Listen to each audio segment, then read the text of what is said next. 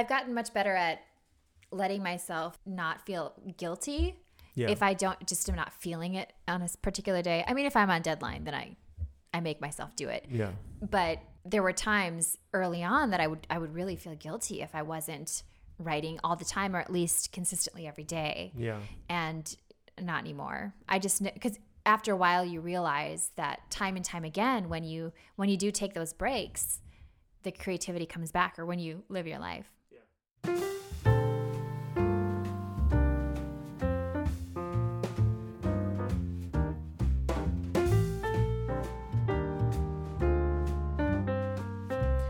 Hello, hello, Darken the Page listeners. Um, thank you for your patience. I know I haven't posted in a while.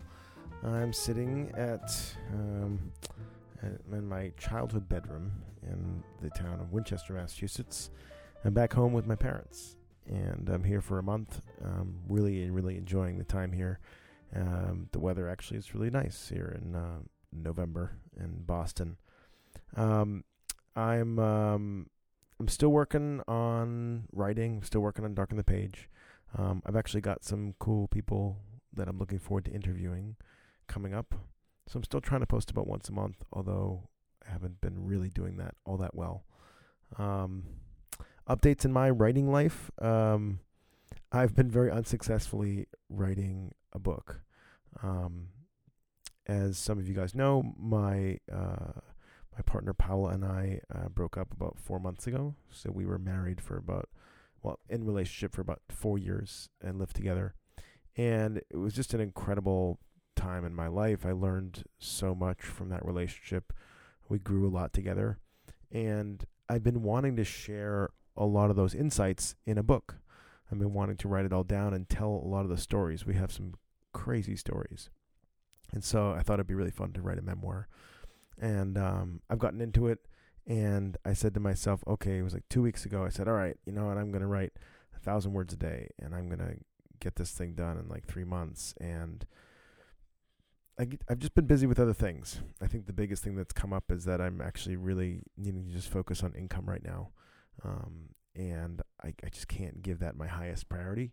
I can give it like my second highest priority, but um, that's really not good enough for this book at this moment.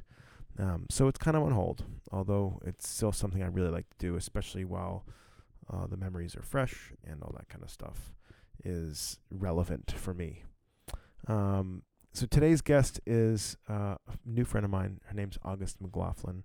Uh, August and I met actually because I was interviewing her, or we were uh, co-hosting um, for another podcast I do called Dude Panel Radio. So, Dude Panel is a podcast about sex, love, relationships. Uh, it's me and my friend Obi, and we just talk to we talk about um, all these things. We answer questions from women, try to talk about men, give a man's perspective on things.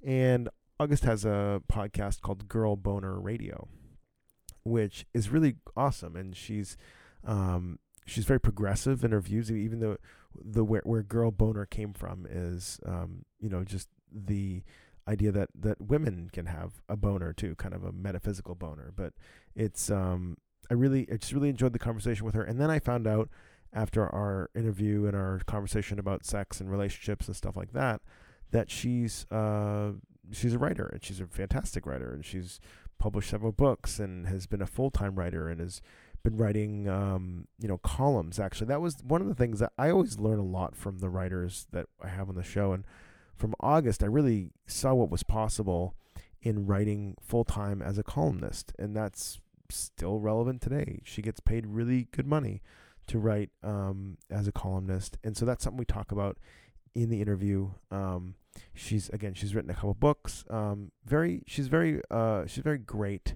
at uh, women's empowerment. Really appreciate that about her, and so we talk about writing process um, insomnia, all sorts of fun things. And I think you really enjoy the interview. Again, if you want to check out her uh, her podcast and you're into um, the conversations about sexuality, women's empowerment, that kind of thing, Girl Boner Radio is where to go.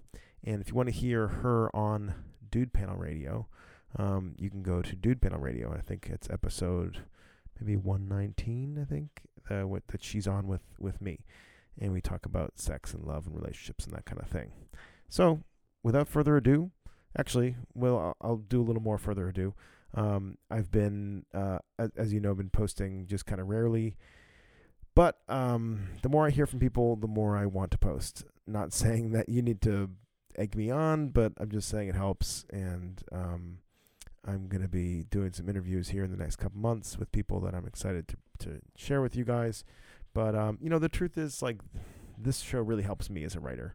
Uh, I'm I'm just as pathetic as anybody when it comes to needing inspiration and uh, motivation, and so um, so I really enjoy it, and and um, I've also been really enjoying doing the interviews in person. This is another in person interview. I wasn't doing it on Skype or anything. That's pretty much going to be a rule from here on out. I'm just going to do things in person, and um, yeah, I'm. Um, oh, and other news, I'm actually I'm creating um, some online courses for my blog, and a few of them are going to involve writing. Uh, I'm creating one right now called How to Write Great Facebook Posts uh, that people like and share without being insufferable, something like that. That's turning out to be a fun thing. So I'm looking forward to sharing that with Darken the Page audience as well. And yeah, okay, that's enough ado. So without any more ado, uh, here's the interview with August McLaughlin.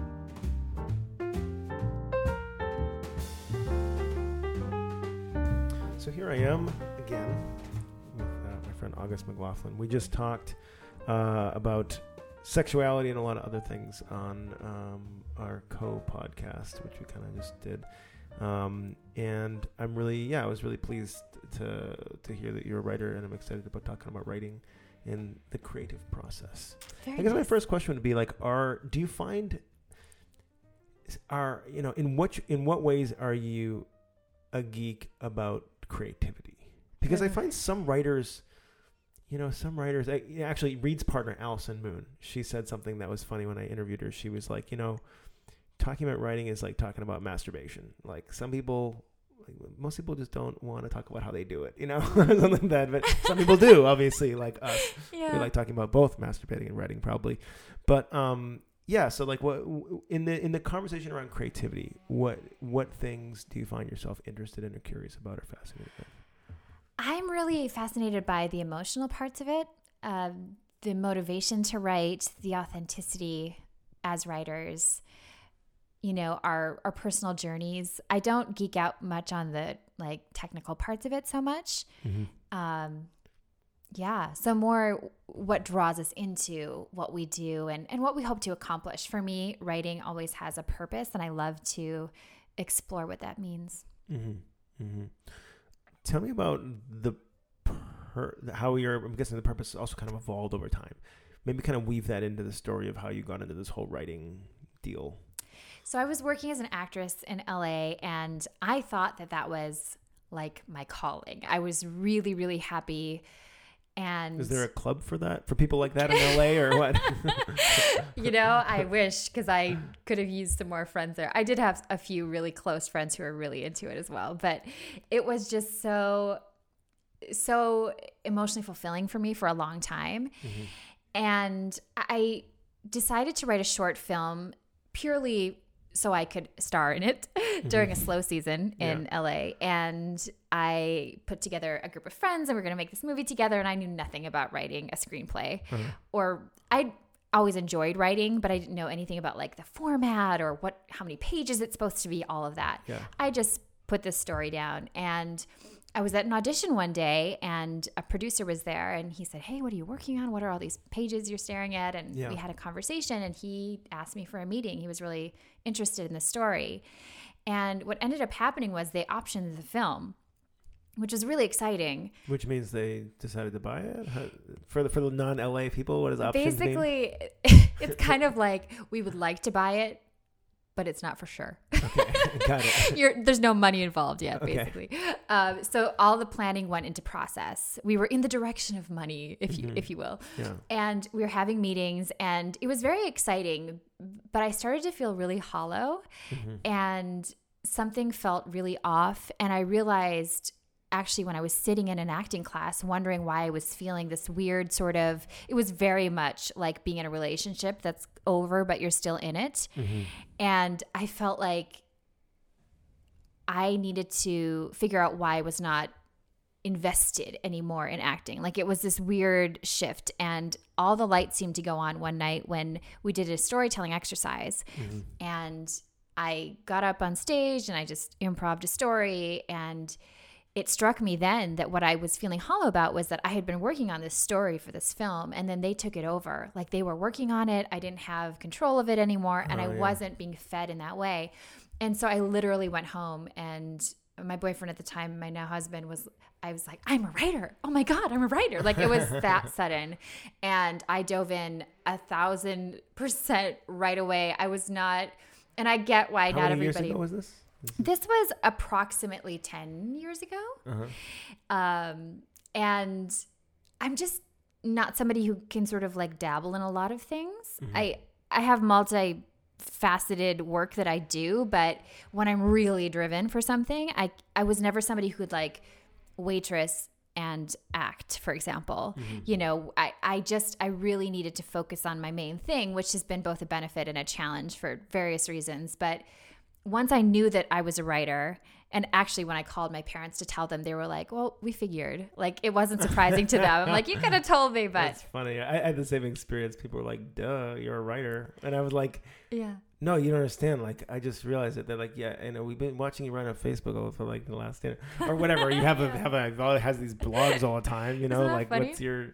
Yeah, it, it is funny. And and then there's this kind of like, yeah, yeah. You probably told me right, and I didn't listen. They're like, "Yeah, we told you." Like, okay, fine. because you have to come to it, right? You have to like so, come yeah. to that decision, and it's such a because it's an identity. It's so much more than like a, just a gig. Yeah, right? it's almost like I knew I was writing stuff, but I didn't realize that I was either I had that you know I was both good at it and uh, really enthusiastic about it. You know, Yeah. it just didn't really occur to me because it doesn't. You know, when you're when you love something, you just assume that's everybody loves it. It's like oh, like I like avocados, so I just assume everybody loves avocados because they're delicious. You know, but oh, actually, not everybody loves avocados. Yeah. Interesting. Okay, and some people like it, but some people don't love it. Like I love it. And so yeah, I get it. Yeah.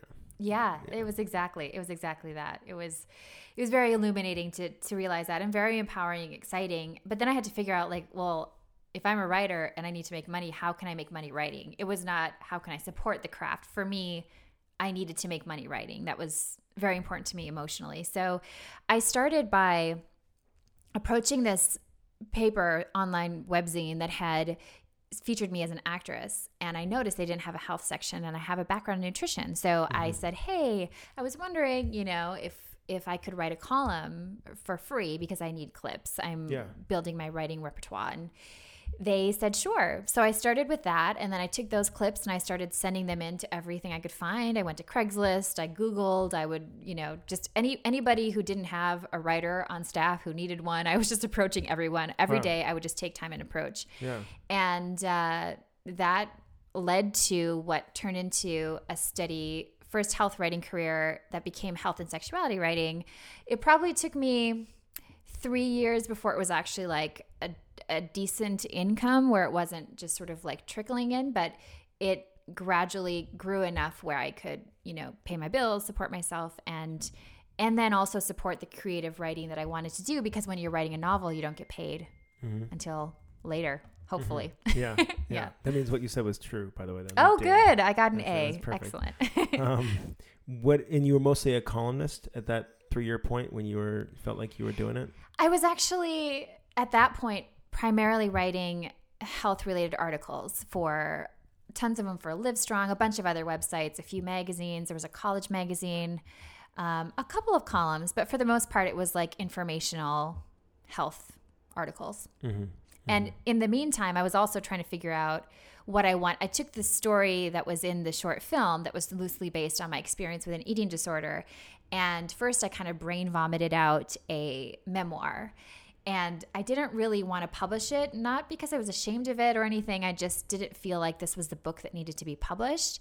So I fictionalized it and I turned it into a psych thriller because I've always loved thrillers and because eating disorders are really scary. And I thought it was a really kind of compelling way to show uh, what it's like to experience an eating disorder from the inside. Mm-hmm. Mm-hmm. That's my phone that's vibrating. I'm gonna just hope it stops. Okay. no worries. yeah, I um I like that. What what did you find? Um, you know, I guess on some level when we were like, oh my god, I'm a writer, We're we just kind of we feel it. I mean, it's like a you know, or but like, what is it about writing that you feel like works for you? So many things. It's there's a quote that gets attributed to a bunch of different people. I don't know how, how I feel until I write about it. Uh-huh. That's always resonated with me. I I love the gratification of it. I love the creativity and it feels like something and has always felt like something I could grow personally within. It also was really, really empowering and exciting for me to do something that had nothing to do with uh, physical appearance because I had been modeling for years and years and then I was an actress and even when I was acting so much of that is appearance based Mm-hmm. and I loved the fact that some of my editors they didn't even know my gender because August is a man's name typically Mm-hmm. and a couple of times I got called a guy and I kind of dug that because it was like Yeah. nobody's nobody's even thinking about that. Mm-hmm. It's such a completely different. It's like wow, my brain works. Not that I didn't think it did, but it definitely was strengthening in that way. Mm-hmm. Talked to a ghostwriter who I was with in Bali and uh, interviewed in the show, and uh, that was one of the her something she kind of got off on too. The fact that like no, she nobody even knew her name. Like it was like she had an NDA where she couldn't she couldn't share it, but she would write you know these books that would go on to be bestsellers for these uh, fictional for these authors, but. You know, she would just be completely anonymous, and there was That's something about that that she loved it. She was Wow. like, it was really cool. oh, that's I really respect people who can do that. Like take on another persona. yeah, And then not a lot of people would want the glory, you know. I really respect that she's Yeah. like, I like being kind of incognito. Yeah, yeah, that was really cool for her, sure.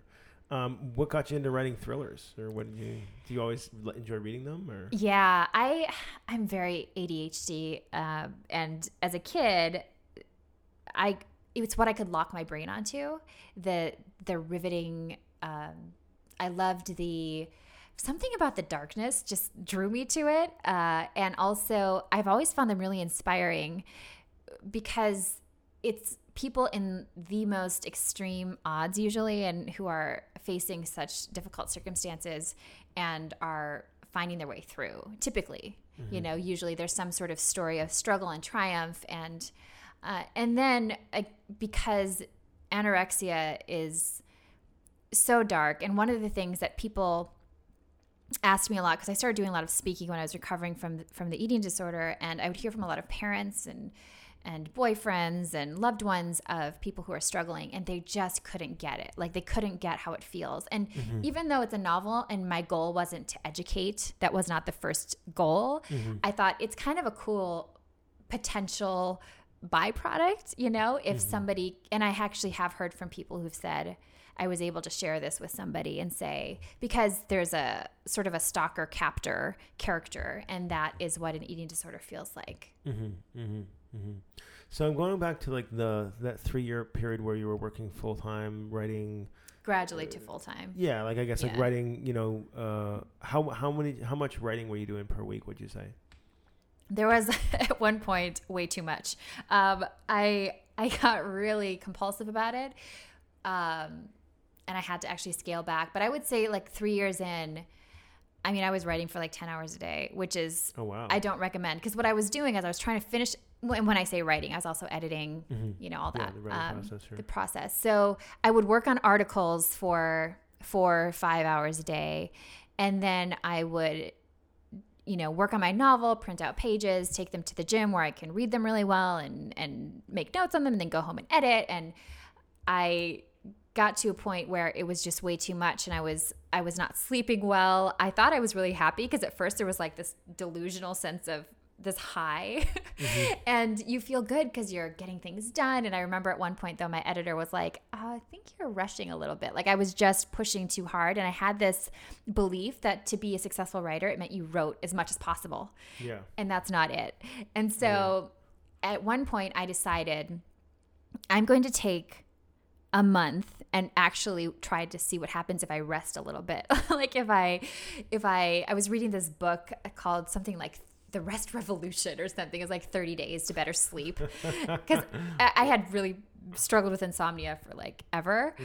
and so at night when I couldn't sleep, I'd read these books. And one of them really struck me because they talked about active rest, where you could like rest without actually having to take a nap. Mm-hmm. You know, you could walk around, it's just taking breaks. And I thought, if I can take a month and do these things, I was like, I'm not going to make nearly as much money, but I'm going to try this and just see what happens. I can do this for 30 days. Yeah. And I ended up not only getting much better at sleeping, because I found that if I write it in the evening, not only is the writing not very good and I have to redo it again anyway, but Right. I don't sleep well. So Yeah. I started giving myself evenings off, and I still do that. Um, and I actually ended up having Do you have a cutoff time or just kind of like a general? I kind of just determine when my brain feels sludgy, Yeah. which is like late afternoon. Yeah. Yeah. Me too. Yeah. Yeah. I'm like 6, 7 a.m. pretty much until like 3, 4 p.m. But that's with a break to walk the dog. Sure. And, you know, yeah. I know that's. I'm much more easygoing about it now. Yeah, yeah, that's important. Yeah, I mean, it's it's. I I found that for myself, and and I think for me, it, for what I'm writing, almost all of it um, is not. It's like the quality is essential. I mean, it's like if I, I if I'm writing, I'm writing for my own blog, and so if I write one amazing post, that, that's better than 20 average posts Yeah. you know and I so agree. it's like if i'm not prioritizing my brain and the ability to to relax and be creative like um just Then not what's the you know what's the point? point really and I agree. especially the late at night thing yeah that's that's a tough one i i don't uh i don't really work well at all. I found too in the morning that it's like i if i'm gonna if i can write and and, not turn on other distractions you know if i can go because once i start putting stuff in my brain then it then it gets really ugly you know? Um i think you know I was talking to michael ellsberg who was on this show too and he's like he's like i think you know writers we all have these overactive minds and we think that somehow like writing will like help us like it's like like a draining like a sack of fluid but it's really not it just makes this whole thing worse Yeah. it's like enables our overactive mind and i can see that Yeah. you know a lot of writers have have you know there's a the, the thoughts are really busy Yes. you know and um and and yeah yeah it's it's just that we, we have a lot of words it's, everything shows up as words you know which is which is uh, and i i i got a little bit geeky about this recently because i'd always felt i felt a little bad because in some communities i'm in it's all like they're all kind of like get out of your head and feel your body and all this and i'm like oh i just hear his words and and so i was talking to some friends and, and a guy said something once that i liked which is like you know that for him how he looks at it is thoughts and feelings arise together, kind of like salt and pepper. They just sort of go together, and that, um, and that we're more we we just tune into one or the other. But it's not that others aren't happening. So if you have people that are like, I'm just feeling all day, I don't have any thoughts, that like stuff is happening. They're just they're just words aren't being formed. Yeah. And for us, it's not that we're not feeling things, although that's arguable sometimes. um, it's just that their words are coming with it, and and so, you know, it seems like we're having a lot of thoughts, and we may ha- we may be having just as many thoughts as the person who's feeling a lot and not quote unquote in their head, but we're ex- experiencing the same thing on a on a deeper level. Yeah, I could see You that. know? I could see that. Yeah, it's really interesting. I mean, I feel like I, I never know if I'm thinking in words so much because I, I think I'm really visual, but I think that the writer mindset is just we we prefer to express it that way. Like I know with social media, I'm s that's why I like Facebook better because Oh, it's all Facebook's great. words. Facebook It's- is like a haven for writers. yeah, It- It's so unfair too because people think that who you are on Facebook is who you are in real life, of course.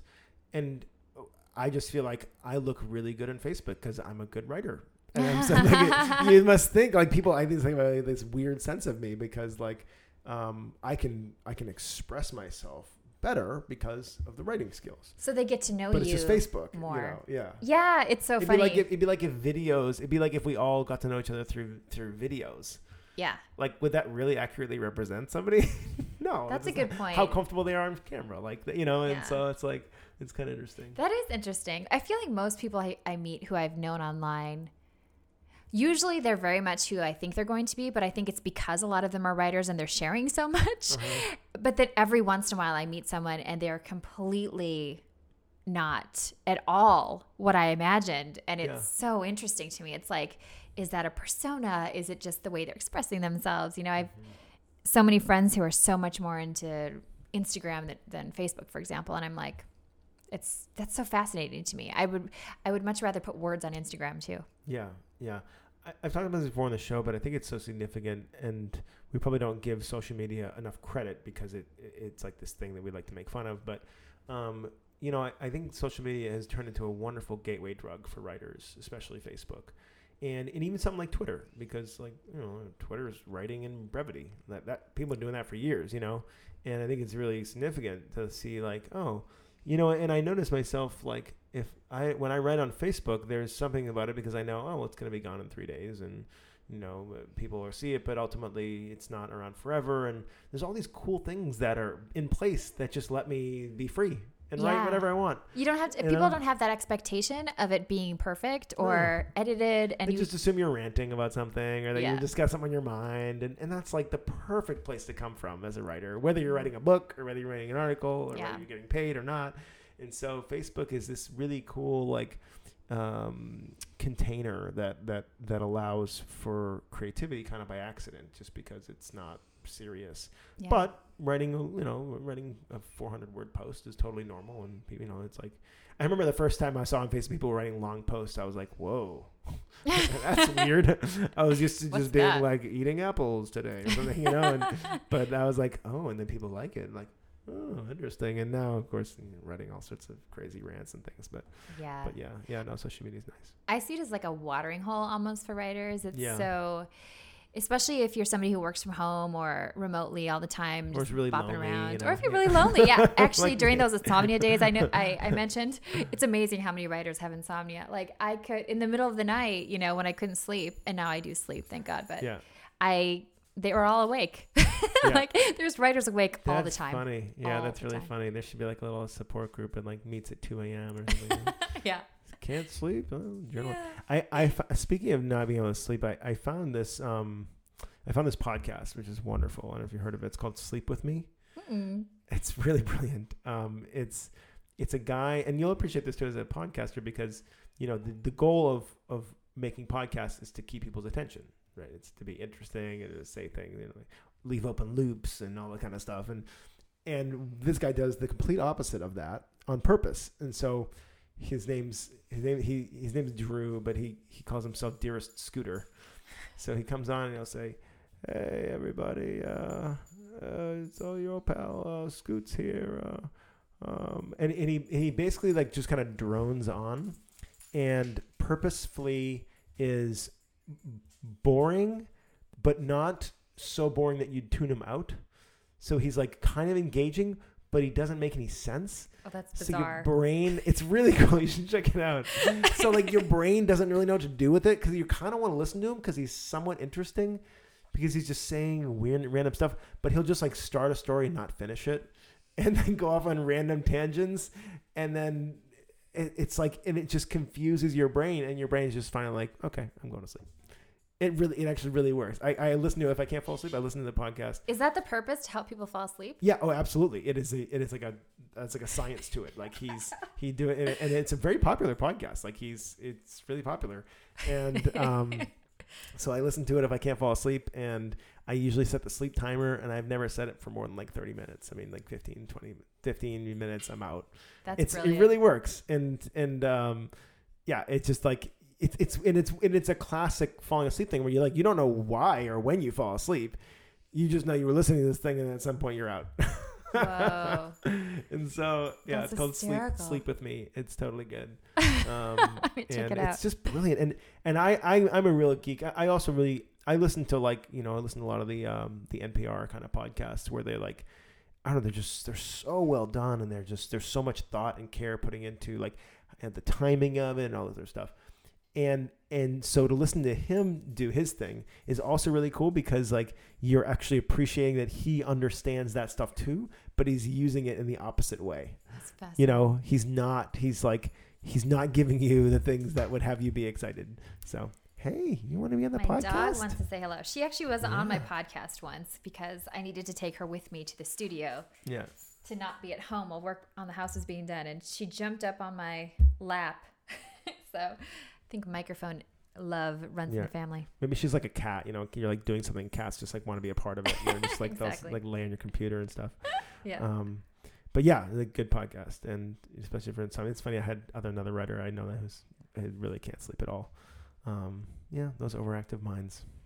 yeah. Meditation also helps a lot. Yeah, It took me a long time to be able to meditate, but I really recommend an app. Any any app that has guided meditations, but Yeah. the one I use is Simply Being, and it literally started with five minutes. Like Mhm. who can't do that, you Sure. know?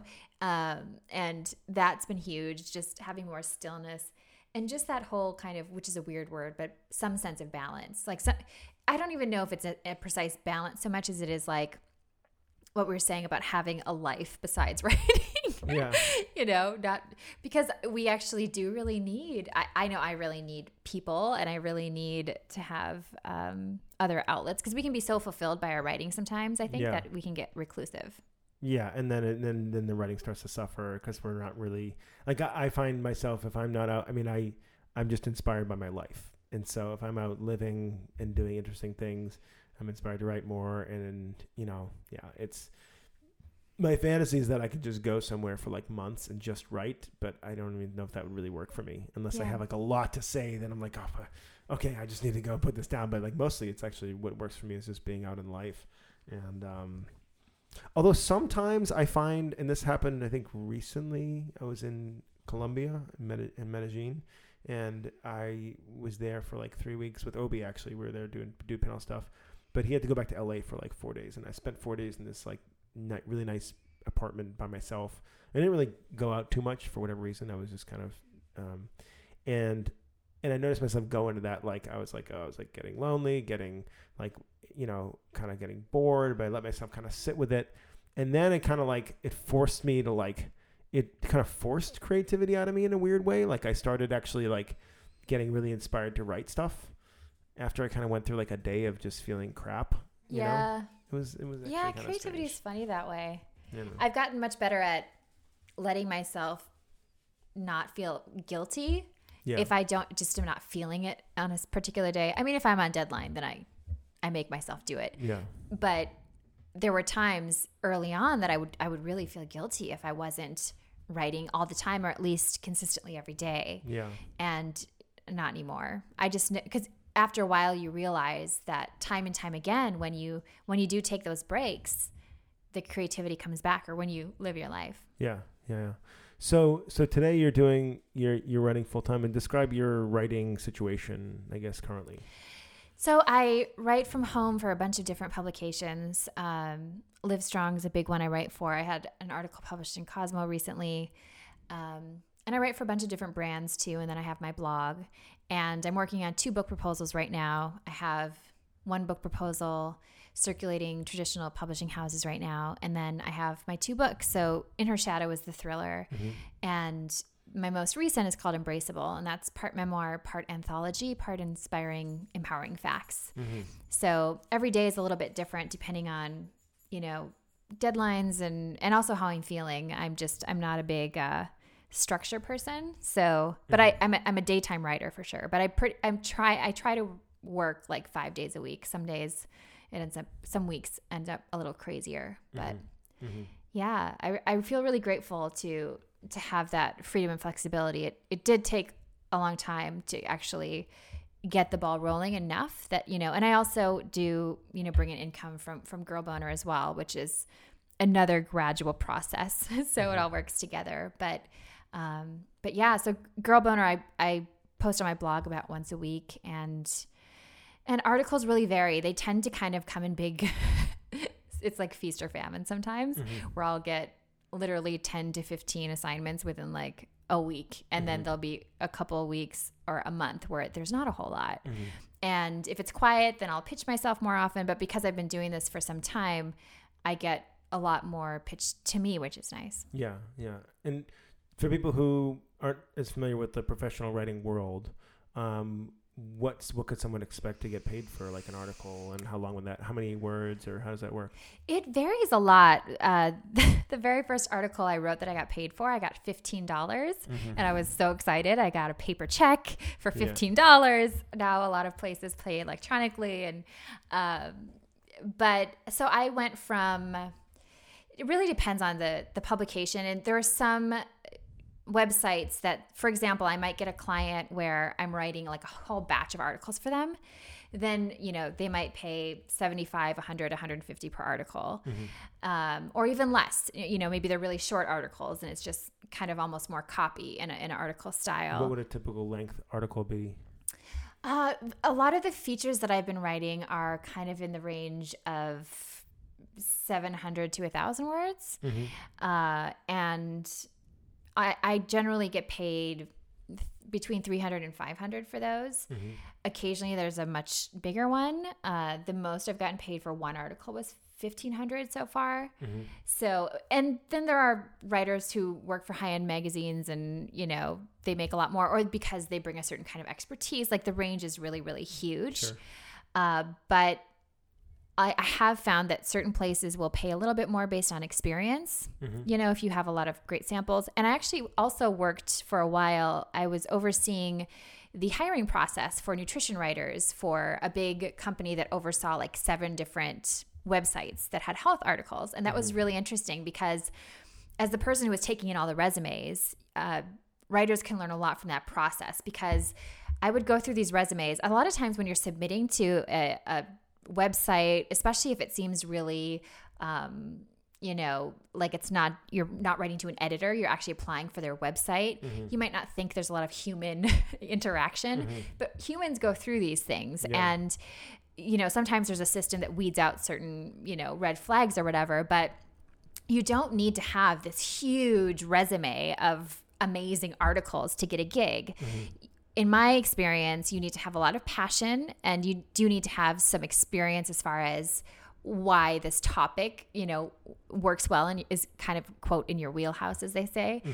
Um, but now, when I first started, I didn't have a blog. Now, if you even have great content on your blog, you can pitch that to places and, Yeah. and potentially get gigs.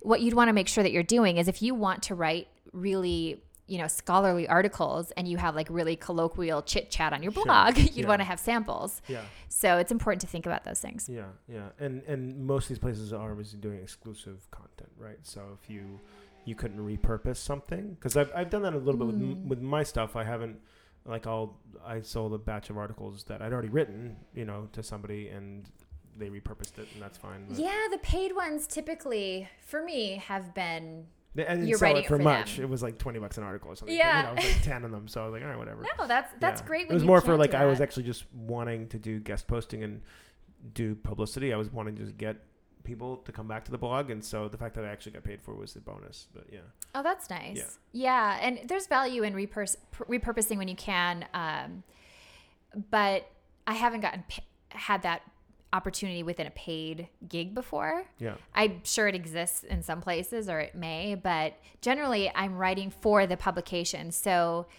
Unless it's an editorial piece where they actually want my opinion, you know, like just write from August's point of view, then then I'm I just see myself as provide, you know, it's it's not like ghostwriting. It, it's you're you're writing it as you, but it's totally third third person and it's journalistic and all that. So in those cases, um, I'm out of the picture. Like it's not, you know, so I the only way that it's ever been offered to me as something I could repurpose was when it was like canceled for some reason. Like there was a magazine I wrote an article for and they ended up losing funding and they went under and they said you can pitch that article elsewhere. yeah, So that's often an option. hmm yeah. And have you ever considered? I mean, I don't know what the modern state of magazines publications are, but like doing a like ask August thing, or is there like a you know when you do your own column, which Yeah, is you, or is that is that even that probably still exists? I'm guess somewhere. It does. I actually had one for a little while on Good Men Project Mm-hmm. that was like it wasn't called Hey August, but that's what it would be. It would be like Hey August, and people would ask me questions, and I was doing that. It wasn't for pay. Yeah. Um, I would definitely be open to a, a column somewhere. it feels like a good fit for you at this point, especially with the with the projects you're doing and the Yeah. learning experience and maybe that's a know. direction I, I could go. I I'd enjoy it. I really did enjoy answering. I because I answer that's people's really questions. I feel like that's a really nice well first of all you're getting like the word count of their questions so you're like starting with a little bit of like you know head buffer and then you really like it's pretty it seems pretty easy it's kind of off the top of your head like boom this is what I would say you know and that's a, I yeah I found like answering questions like that are really nice like sometimes I, when I go on Quora and I'll answer a question I'm like and then I start to write I'm like oh this is an article and I make Yeah. an article you know because it's like they inspire me to, to think about something that I actually had a really good story around or something you know? Yeah. Those are great writing prompts, you know, for people who are just looking for. One question I hear a lot because I teach workshops on blogging at writers conferences fairly often. And one of the questions is, what the heck am I going to write about? Like, I'm not going to have any content. I'm, how am I going to have that many ideas? I'm going to run out. And yeah to me, it's like if you're simply writing and living your life, you're going to have too many ideas. Right. And those simple prompts, though, that's a really good kind of tip. Like go on Quora and just find a question, answer it. right right yeah that's like well you can't write about a hundred things at once so you don't have to worry about that like why you know projecting into the future how am I going to write a hundred articles well you, you can't do that right now you can only write one so exactly. just have you have one idea you have Start one somewhere. idea okay got it yeah. Um, what else do you share with people at these blog at a at a blogging talk at a writers conference? I talk a lot about building your brand through blogging because for me, blogging, I started doing it because my agent told me it was a smart idea. And I had written my novel, and that was something that was supposed to give me an advantage. And I at first didn't want to do it. I thought, oh, this is going to be extra homework. I was already writing my 10 hours a day. Um, I hadn't scaled back yet. And I ended up really enjoying it. Not only that, but blogging led to Girl Boner, which has become so much of my life. Mm-hmm. And it gave me the ability to, you know, nurture an audience before my first book came out. Like there's all these benefits. So I talk about the the benefit, the potential benefits. I don't think it's for everyone. I'm not somebody Right. who thinks like every writer needs a blog Right. Yeah. Yeah. Yeah. but I do think that it's very helpful from a, a platform standpoint. I think it's really important to to stay authentic too. There are some writers who are very private and they don't want to talk about their lives very much. They don't have to. You know, if you're writing about historical fiction, you could be writing about history. You're probably a history buff if you're doing that. You know, there's a lot of ways to and you develop this little niche audience. There's also the beauty of um, writing without an editor or, or you are just proofreading it you Yeah. know? There's it's Hopefully. kind of hopefully you are. Yes exactly. I'm sure i have typos all over mine but um but yeah it's it's nice to because it's it's almost it's like between social media and the edited article. It's like this middle ground where you can i call it like the the writer's gym. When you switch gears you go from like i write an article that's one kind of writing then you write a blog post it's a totally different kind of writing different voice everything. Writing a book is totally different too. And they all benefit each other so if you're somebody who can kind of you know bounce back and forth i feel like one muscle benefits the I other. like that. Yeah, and it's also re- it is really nice to understand that as a writer we have all these different boxes and we can put stuff in, and and Yeah. that's you know it all for me. It starts with a thought, right? You know, so it's like okay, I have a thought. Oh, that's a tweet. Oh, I have a thought. Oh, that's an article. Oh, I thought. Well, that would be a book. I thought. Yeah. You know, and it really Yeah. is like the thoughts will just go into different categories. And today, and even if you don't have your own blog, like Medium is uh, uh, Medium.com, I think is a great place if you're feeling like I have an article I want to write. You know, where do I publish it? Well, I don't want to have to pitch it to Good Men Project or whatever. I can just write it and put it on Medium, and Medium provides a really nice uh, format for that. You know, That's awesome. And that's a great way to have writing samples of something that you're passionate about talking about and writing about that you can then pitch to places if you want to cultivate a freelance career. Yeah, yeah. If you can build a little following on Medium, like people will see, oh, they they've got some good stuff, and um, yeah. I mean, I've heard some people say, oh, you know, I'm I'm just building my whole blogging pr- platform on Medium, and I don't necessarily agree with that, but it shows that there's there's some good stuff there, you know. And Yeah. and the guy who started was uh, the guy who started Twitter, so he's Oh, you know, nice. Ed Williams, I think. But um, but yeah, so that that's really cool. That is really cool. Um, I want to ask uh, a question that I typically ask at the end of each show. It's almost forty minutes has gone by. Wow. It's been quick. Um, so if you could write yourself a note and send it back in time, and maybe to the time that uh, after you were like, I'm a writer, oh my god, and then you're like the next day you're like sitting at your desk, okay, I'm a writer. Now what do I do or something, you know? But if you could write to yourself back then and send yourself a note, um, what would you say? Mm, what a great question. Well, I would congratulate her because I think that those epiphanies are really important. Yeah. You know, when we realize what we're passionate about and what we want to stick to, I would tell her that she is going to stick to it. Like this, this is what it feels like it is for you.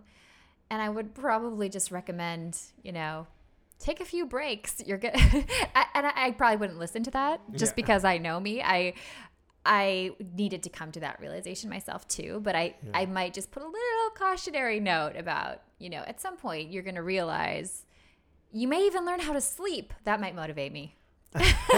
you will learn how to sleep someday. Yeah. Yeah. So, so Embraceable is a book that you've written. It's out now. Yeah. It's a nonfiction book, and it's a combination of memoir and some lessons and some anthology so there's contributed stories as well Yeah. from th- which i edited and and kind of helped guide but they're completely contributed by other writers uh-huh.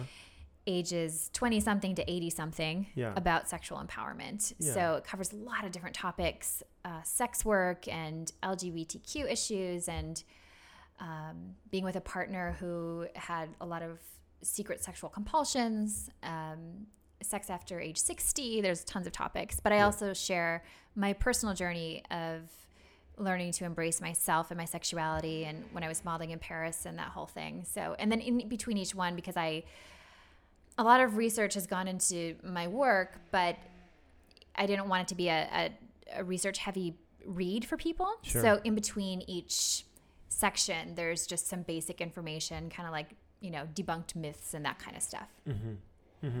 Yeah, that's a great. book i wish i could have read when i was like 20 yeah, yeah, Yeah. that's cool. Yeah, I know. Like we said in the in the show that we did before this, just the need for legitimate um, education, something that is practical, useful, and also not dry and boring, is super important. So I'm really glad you did that. thank you thank you so much Yeah, cool. And so people can check that out on Amazon. I'll put a link to that and the thriller and maybe Grow Up on our blog or other links in the show notes for this episode, which will be at darkenthepage.com slash 058. And uh, yeah, thanks for sitting down with me. thanks for having me dave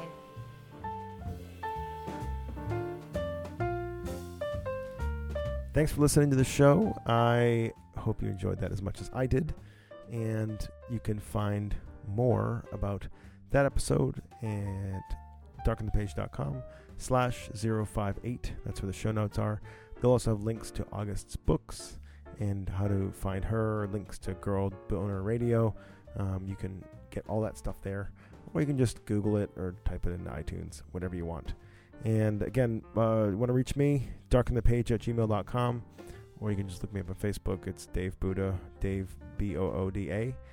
And um, yeah, thanks for supporting the show. Um, thanks for your emails and encouragement and lots of things. And I am looking forward to more. Darken the Page very soon, working on that. And uh, yeah, that's where we're at. So until I see you next time, go make great art.